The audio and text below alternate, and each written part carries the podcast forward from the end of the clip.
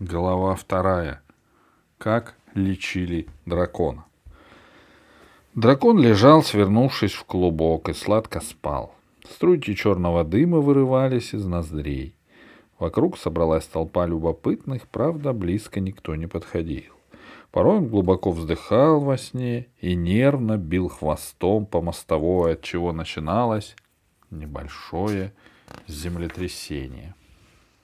Ну вот, — сказал старик Кусандра. «Разлегся скотина!»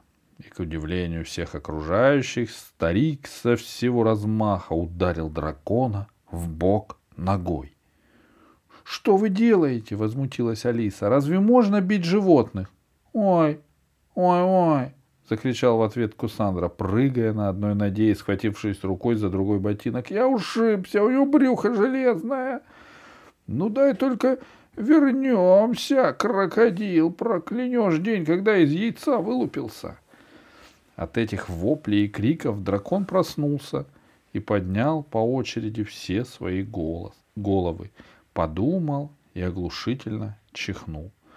Кусандру ветром сбила с ног и откатила к стене дома. — Ты что делаешь? — закричал Кусандра. — Ты кому мстишь? — Он же нечаянно, — сказала Алиса. — «За нечаянно бьют отчаянно», — ответил старик Кусандра. «Мы о тебе, понимаешь, заботимся, а ты понимаешь, неблагодарная скотина. Погоди, вернемся в замок, я тебе такую диету устрою». Профессор Селезнев не слушал разозленного Кусандру. Он подошел поближе к змею Горынычу и сказал, «Э, «Поднимитесь, пожалуйста, мне надо тебя послушать». Папа, он же не понимает, сказала Алиса. Понимает. Все понимает, сказал Кусандра. А это что такое? Старик заметил, что из его кармана свисает тонкая веревочная лестница. Потянул ее, вытащил и стал разглядывать. — А почему дракон понимает человеческую речь? — спросила Алиса, чтобы отвлечь старика. — Ведь он животное. Сказочная девочка, сказочная. Все сказочные разговаривают. А где моя каска? Ты ее не украла? Без каски драконов по улицам водить нельзя. Пожарная команда не разрешает. К тому же солнце мне затылок припекает. «Ой, простите», — сказала Алиса, — «сейчас принесу». Она бросилась наверх, вбежала в квартиру. Каска лежала в прихожей. Алиса взяла ее, Потом зашла к себе в комнату. Поглядеть, там ли гном. Гном сидел в ящике и рассматривал старую, маленькую, когда-то любимую, а теперь позабытую куклу Дашу с желтыми волосами, розовым лицом, голубыми закрывающимися глазами в розовом платье. Кукла за последние годы немного истрепалась, но все еще была очень красива.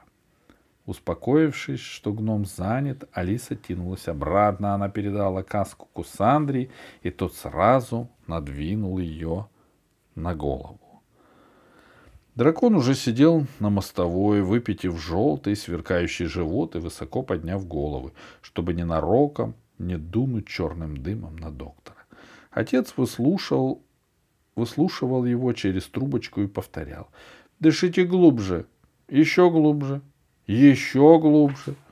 Струи дыма вырывались из ноздрей змея Горыныча и поднимались к небу, как будто работал целый завод. — Теперь не дышите, — сказал отец. — Чего? — спросил дракон. — Не дышите. Задержите дыхание. — Понял, — сказал дракон. — Постараюсь.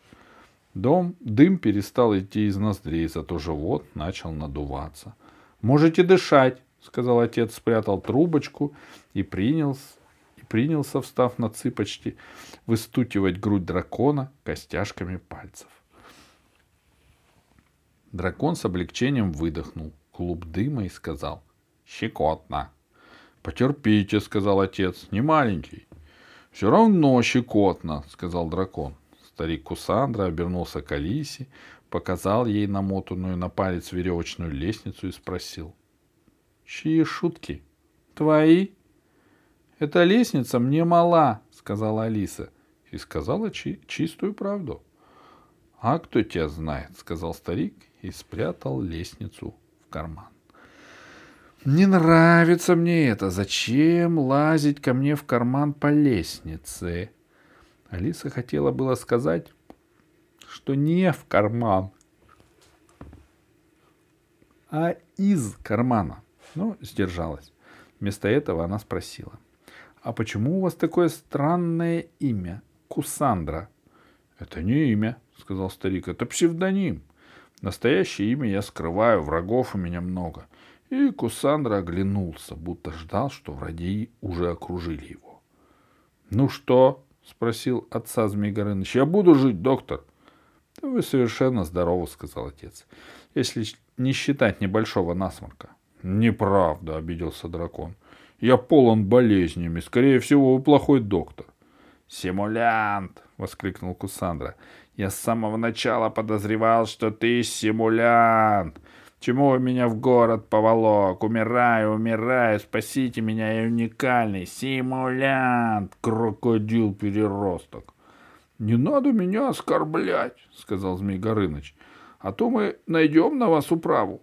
Кусандра занес было ногу, чтобы стукнуть дракона, но вспомнил, что ушибся недавно и бить не стал.